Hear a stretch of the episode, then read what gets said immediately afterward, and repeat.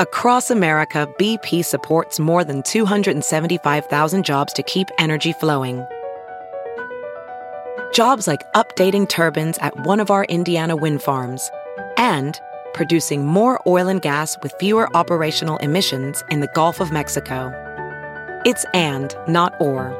See what doing both means for energy nationwide at bp.com slash investing in America. Done so well where like I was thinking that it was actually a real tiny desk coming out, a real NPR thing coming out. What's good? What's going on? Welcome back to another episode of DX Daily, the podcast where we keep you up to date on everything that goes down in hip hop music culture. It's brought to you by Hip Hop DX, and I am one of your hosts, Ashia Skye. And I'm your other host, A Dub. All right, it's Thursday, and 50 Cent, J. Cole, Travis Scott, and more are all supporting a petition to ban rap lyrics from being used in criminal cases. Also, the track list for the Black Panther Wakanda Forever soundtrack has been revealed, and Future, E40, Burna Boy, and more will all be up there. And Drake and 21 Savage are having a grand old time trolling fans ahead of the release of their new album. So we'll get into all of that. But first, please make sure you subscribe to the podcast, hit that follow button or that subscribe button. We definitely thank you. Now let's get to it. All right, so let's get started with this petition to ban rap music from being used in the courtroom or the lyrics to rap music from being used in criminal cases. This is something a lot of artists have been pushing for as of lately, especially with all these RICO cases going on and everybody getting locked up and lyrics being used against them in court, used as confessions in some cases. And recently, there's been a new petition going around, and there's a lot of names that have been signing and supporting this. Right. So The Guardian first reported that a letter has been circulating titled Art on Trial Protect Black Art. And it does include some signatures from some big name artists such as 50 Cent, J. Cole, Travis Scott, and others like Post Malone, Alicia Keys, Megan Thee Stallion, and there's many more. And also alongside those signatures are the three major record labels Warner, Sony, and Universal, and also companies like Spotify, TikTok, and YouTube Music that are supporting this new petition. Yes, and the letter itself was actually written by Warner, and they published it on Thursday along with the New York Times and the Atlanta Journal Constitution. And the contents of the letter basically call for prosecutors to stop using these lyrics as evidence in trials. And they want legislators at the state and federal level to limit how much of that work can actually be used against defendants. Because as we know, just because somebody raps something in a song doesn't necessarily mean they did it in real life. They could be telling a friend's story, they could be just rapping about what they've seen growing up, their experiences. It doesn't necessarily mean that a crime was committed or whatever crime that they're being accused of was committed because they speak a certain way in their lyrics. And that was a lot of what was highlighted in that letter. And there was a portion of it where they said, in courtrooms across America, the trend of prosecutors using artists' creative expression against them is happening with troubling frequency. Rappers are storytellers, creating entire worlds populated with complex characters who can play both hero and villain. I said, come on, writing. Y'all better get poetic in this petition. Uh, also, they said, but more than any other art form, rap lyrics are essentially being used as confessions in an attempt to criminalize black creativity and artistry. I thought that was an important line as well. And they said that the use of lyrics against artists in this way is un American and simply wrong. So yeah, that they're not having it, man. A lot of people signed this petition. You even had 2 Chainz up there, John Legend, Killer Mike, Mary J. Blige, and more.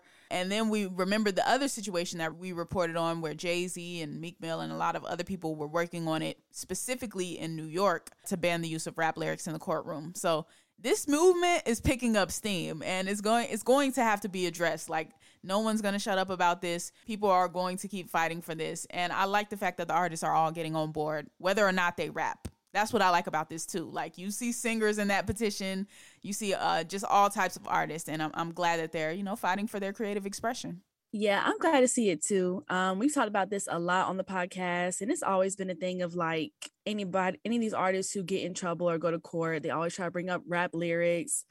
Um, I think the most popular one is the whole Bobby Shmurda case when he dropped Hot Boy and things like that and was used against him, and even more others, especially things going on with Gunna and Young Thug.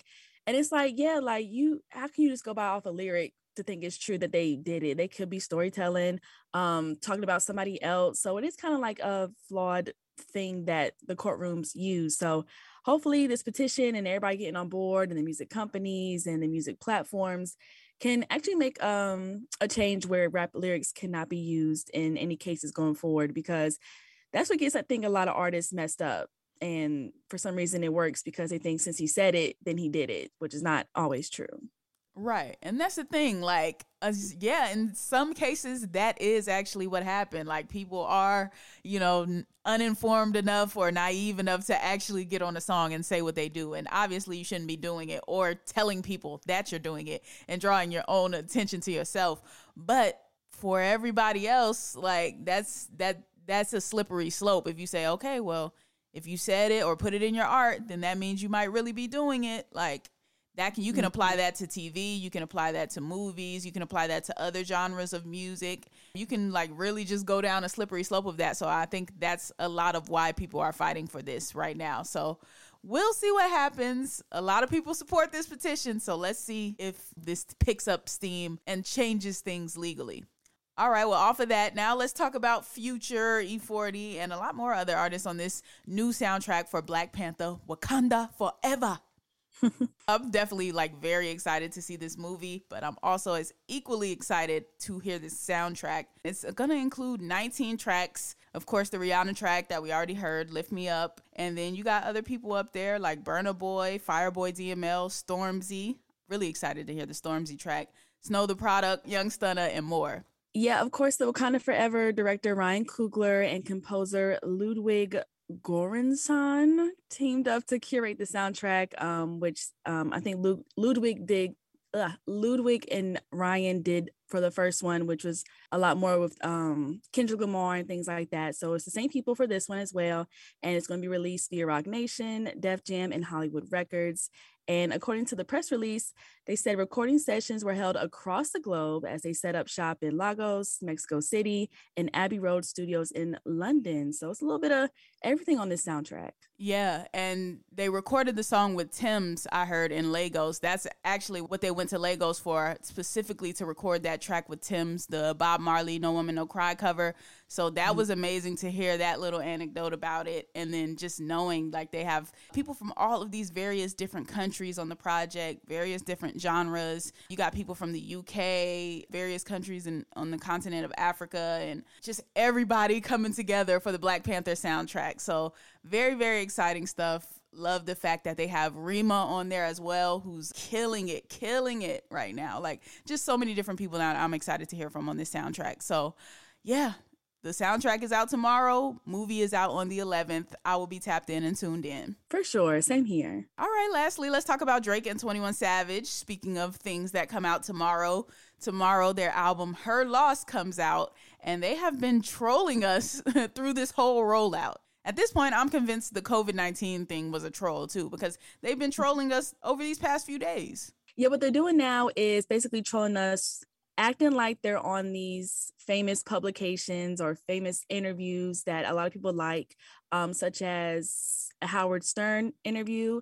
And most recently, the NPR Tiny Desk situation, which, you know, a lot of people love the Tiny Desk um, to see their favorite performers, you know, perform with a band in a small, close setting. And I think they did a Vogue cover, which was also not a real Vogue cover. It's like a special merch type of thing. And it's done so well where like I was thinking that it was actually a real tiny desk coming out, a real NPR thing coming out because he even posted a clip and said, Thank you to NPR Tiny Desk for having the gang 21 Savage, let's go crazy. But yeah, after that clip started going around, the Tiny Desk founder, Bob Boilen, actually came out and said, You know, Drake, let's make this real. Um, NPR Music tweeted, uh, let's make it real though, and things like that. So the troll is really big right now with Drake and 21 Savage. So yeah, the COVID thing may have been a little hoax too, um, as to why they didn't get it finished last week. yeah, and it's crazy because like until the NPR Tiny Desk thing came out, I actually didn't even know that the Vogue magazine thing was fake too because I'm like, oh, okay, that makes sense. Drake and 21 Savage on the cover of Vogue. They're trying to promote their album. Vogue probably would love to have them on the cover. I thought that was real until I saw like the inside where it was like Savage and Co. on the Tiffany and Co. rings and everything like that with Beyonce and all of these other edits within the magazine. I'm like, oh, this is definitely not actually Vogue magazine. Like they're not doing all that. I'm sure they would have Drake on the cover and 21 too, you know, if that's what it took to get Drake, I guess. I'm sure that they would have that, but as far as throughout the entire magazine like changing everything with other other advertisers and brands and everything that they had in the magazine, I'm like, "Oh yeah, no, they're definitely not doing that." So that's when I was like, "Okay, and then with the NPR Tiny Desk, I saw it and I said, that's an interesting choice for them to promote their album on by doing a Tiny Desk. Like I, I didn't even understand that move business wise from an artist as big as Drake. Like even though huge artists have done Tiny Desk before, so I mean I was like, okay, cool. Like I want to see it. I'm gonna watch it, but I just didn't understand it. I'm like, he didn't do his own concert, or he didn't like partner up with Apple or Amazon or Tidal. Like he didn't partner with one of them. I was just confused by that. So once I found out, like, oh, this is all promotional, I was like, okay it not, it's fun. It's fun. Like Drake always finds a creative way to promote the album or promote the project. So yeah, this has got people talking, especially the Howard Stern interview, the fake Howard Stern interview, where he uh, where they're talking about which porn categories that they like. I'm like, okay, y'all y'all are really maximum trolling right now. Yeah. Also, some other clip from the Howard, well, the fake Howard Stern interview where they're like saying how 21 Savage pulls out the Charlotte Web book and reads it in the strip club or reads it wherever. And I'm like, what is going on here? And that's when I was like, had to do some digging. I'm like, okay, all this is just fake promo and things like that. So um, they definitely got me. So I bet they got a lot of others too. Hopefully they do some real promo after this too, though. Like, can y'all go do an interview? like, go to the Breakfast Club or something. Go to Elliott and B Dot. Like, go to somebody. We, we want to hear from y'all. It's been a couple years since we heard from Drake. Um, we do hear get to hear from Twenty One Savage from time to time. But all right, the fake promo was cute and fun, got everybody talking. Now do some real promo after the fact, even though we know you don't need to. Right, just give us a little something. Just a little bit.